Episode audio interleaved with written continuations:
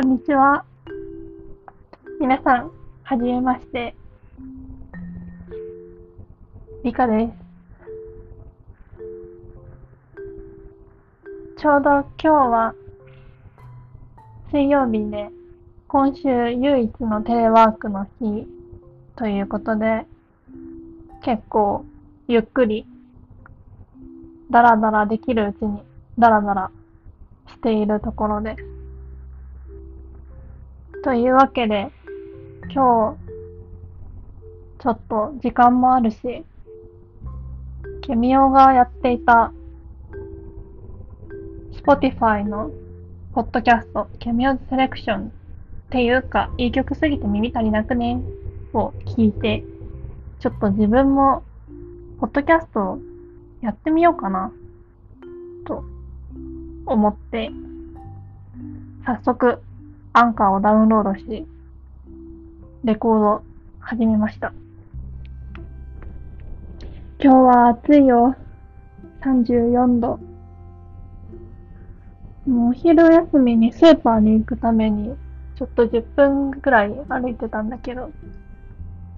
腕とか、ちょっと日焼け止め塗ってなかったから、この10分間ですごい、なんか焼けちゃったんじゃないかってちょっと心配になるくらい日差しも強いし、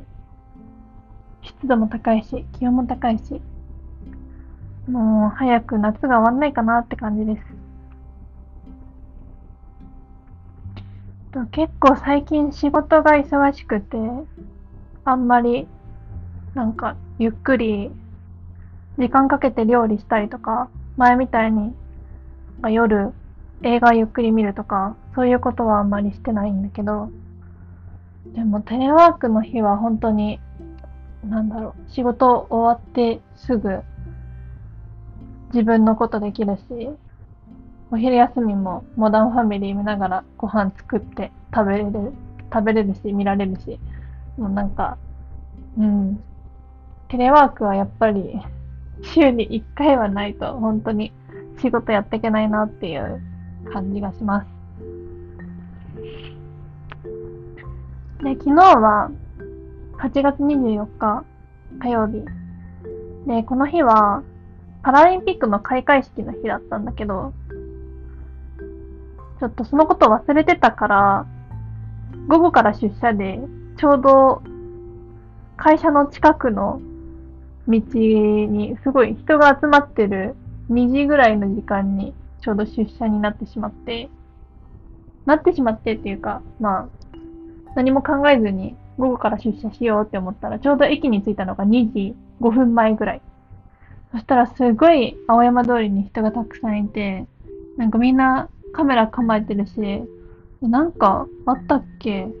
開会式ってでも夜だしな、とか、なんか芸能人来んのかなとかちょっと思ったけど、あ、そういえば2時、この間予行演習でブルーインパルス飛んでたし、今日もそっか2時に飛ぶんだって思って、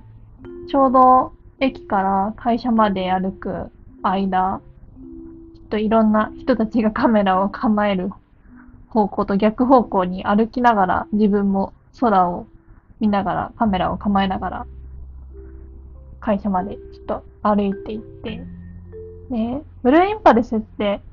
なんかちょっと迂回、迂回？旋回？しながら飛んで、最後に国立競技場の上で輪っかを描くっていうのが、あの、ルートだったんだけど、ちょうど会社まで行く間、道歩いてる時に、その最初の1回目の飛行が、その青山通りの上をちょうど飛んだ時で、あんまり綺麗には見えなかったんだけど、でも、すごい、うん、なんか、やっぱりね、予行演習の時の方が綺麗に見えたんだけど、実際。でも、まあ見れてよかったって思ってて、で、まあそれで、ちょうど飛んだ後もまだ全然人残ってるなーって思って、あ、そっか、五輪の輪っか描くんだって思って、まあでも、こっからだと見えるかわかんないし、まあいいやって思って諦めて会社に入ったのね。で、会社がちょうど9階で、まあ会社に着いて、ふーって、なんかパソコン立ち上げて、ログインして、立ち上がるの待ってるくらいの時に、ちょうどなんかみんなそわそわしだして、で、なんか、あ、見えるんじゃない？来るんじゃない？ざわざわみたいな感じの雰囲気になってて、で、あ、来た来た来たって、なんかちょうど窓側の席の人が言った時にもみんなわーって窓に集まってカメラ構えて、で、私もそれに便乗して会社の窓から、ちょうど会社の窓から見えるいい感じの距離のところを動ききれいに通っていって、国立の方に向かったので、多分あの後は赤書いたんだろうけど、そこまでは見えなかったんだけど、でも結構綺麗に飛んでるところを、あんな間近で、まあ、会社9階だから結構近くに感じたし、うん、見れてよかったなと思いました。で、会社の窓から見える他のビルの屋上とかにも結構人がいっぱい集まっているような感じ。全然なんか緊急事態宣言とかもどうなってんのって感じだけど、まあ、うん、ブルーインパルスはまあ見れてよかったかなっていうふうに思います。ああ、そうだね。あんまりなんかオリンピック、パラリンピックで結構いろいろ言われてるし、ツイッターとか見ててもいろんなこと言う人はいるなって思うけど、ブルーインパルス飛ばしてるのは国だけど、運転してる人たちは何も悪くないし、すごい技術者の人だし、むしろすごいプロフェッショナルだなって思う。から、うん、うん、まあいろいろ考えてしまうことはあるけど、でも、私は純粋にブルーインパルスすごいなって思うし、見れてよかったなって思うし、家族にも写真共有したら、家族もよかったね、みたいな感じだったんで、まあ、うん。はい。よかったです。いい、いい経験でした。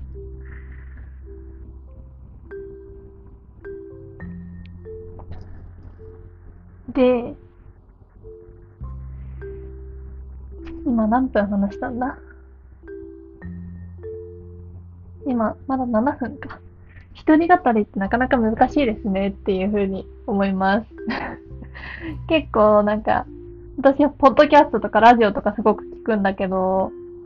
ま、やっぱりラジオとか聞いてても、一人で話すものよりは基本的に二人とかで、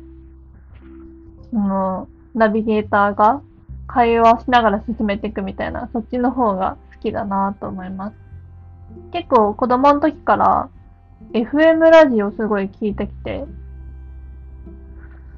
まあ多分親の影響もあるんだけど、基本的に東京 FM か JWEB が車の中ではかかってるみたいな感じだったし、今も家だと結構お父さんは東京 FM 聞いて、私は JWEB 聞くみたいな感じのことが多いです。で、今仕事しながら聞いてんのも基本的に JWEB。なんか金曜日になると、リリコと稲葉優くんがやってくれるラジオがあるんだけど、なんかそれを聞くと、ああ、やっと一週間終わる、みたいな、そういう気持ちになります。今日は水曜日だから、あさってか。うん。なんかラジオは結構なんかいい指標になるっていうか、今日何曜日だとか、まあ、平日と祝日、あ土日祝日のラジオって結構違うから、まあ、それでなんか気分転換みたいな感じにもなるし、あ、今日は日曜日だ。明日からまた仕事頑張ろうとか、月曜日の朝、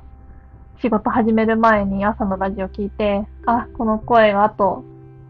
5日間か4日間か続いて、で、週末になるんだ、みたいな、なんかそれを認識できるきっかけになるので、なんかそれはいいなって思います。で、私が聞いてきたラジオは結構、FM だから、まあ、なんて言うんだろう、ちょっとおしゃれっていうか、まあ、うーん、あんまりなんか、オールナイトニッポンとかそういうのとはちょっと違ったような感じ。で、結構なんかリスナーの人とかも、なんか意識高い感じの人が多いのかな、みたいな印象はあるんですけど、私が結構ずっと聞いてるもので言うと、うーん、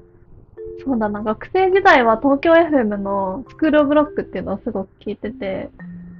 全然私ロックとかわかんないし、バンドやってたわけでもないんだけど、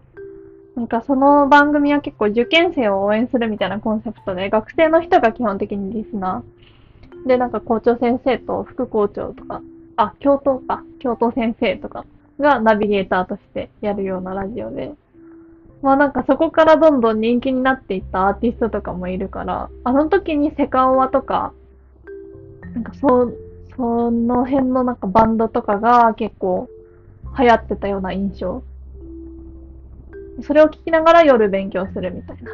で、それが12時に終わって、その後、あの、番組が変わると、あ、じゃあそろそろもう寝ようかな、みたいな感じになってたような記憶があります。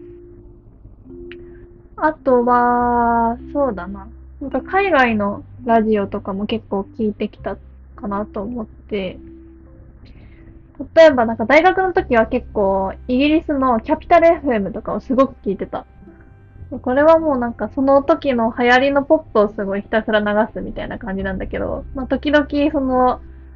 リスナーとナビゲーターの人がなんか電話でする会話みたいなのとかもあって、まあそれは日本のラジオでもあるあるなんだけど、なんかクイズに当たれば何かプレゼントとか賞金とかそういうのがあるようなやつ。で結構なんかイギリスの英語ってあまり聞く機会がないけど、なんかそのラジオ聞いてると、あ、イギリスってすごいイギリスだな、みたいな。なんかそういうのを思いました。まあ、スポーツに関するリファレンスがすごい多かったりとか、うん。あと、やっぱり流行りの曲がわかるし、大学の時ってそんな Spotify とか使ってなかったから、チャートって認識？意識？してなかったけど、まあでもあの時はなんかラジオで流行りの曲をすごい聴いてたから、何が流行ってるかはなんとなく知ってるみたいな感じでした。あとはやっぱり英語の勉強みたいな雰囲気で、ただ英語を聞こうって心がけてたから、それもあってラジオ聞いてたかなって思います。最近の私の時々聞いてる流行りマイブームは、ポッドキャストで、これは、まあちょっとなんかわかる人にはわかるみたいな感じになっちゃうんだけど、まず、私はアメリカのコメディ、コメディショーの The Office っていうのが、あの、留学の時から好きなんだけど、それのキャスト、それのドラマの中で、パムっていう、まあ、ヒロインとアンジェラっていう、まあ、その、同じ会社の、まあ、キャラクターの、キャラクターを演じていた女優さん二人、まあ、実際に実生活では親友みたいなすごい仲のいい二人で、その二人がそのショーのエピソードの一話一話の裏側について話しますっていう、その、本人たちだからこそ語れることを語りますっていう、そのポッドキャストを最近よく聞いてます。まあ、Spotify で聞いたりとか、家で勉強、勉強じゃないや、テレワークしてるときは、ちょっともう疲れて、こんな、なんかまともに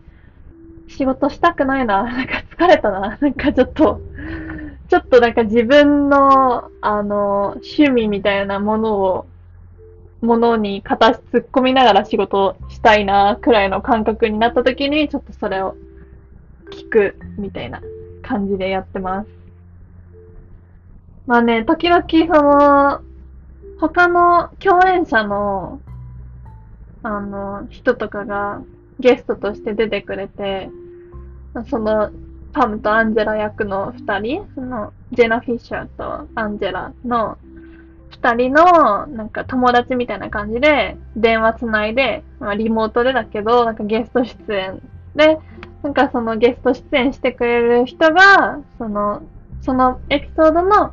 まあ、結構重要なキャラクターとして出てる時だったりとかするので、まあそういうのもなんかすごいね、面白いなって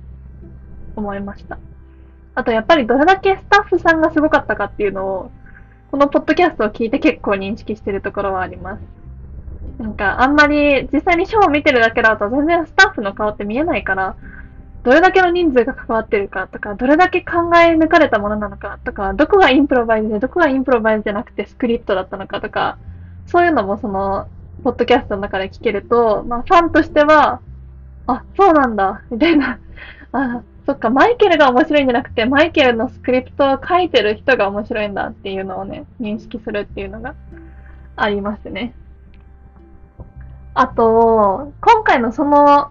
あ、オフィスレディーズっていうのがそのポッドキャストの名前なんだけど、そのオフィスレディーズを聞いて初めて知った英語がね、talking heads っていう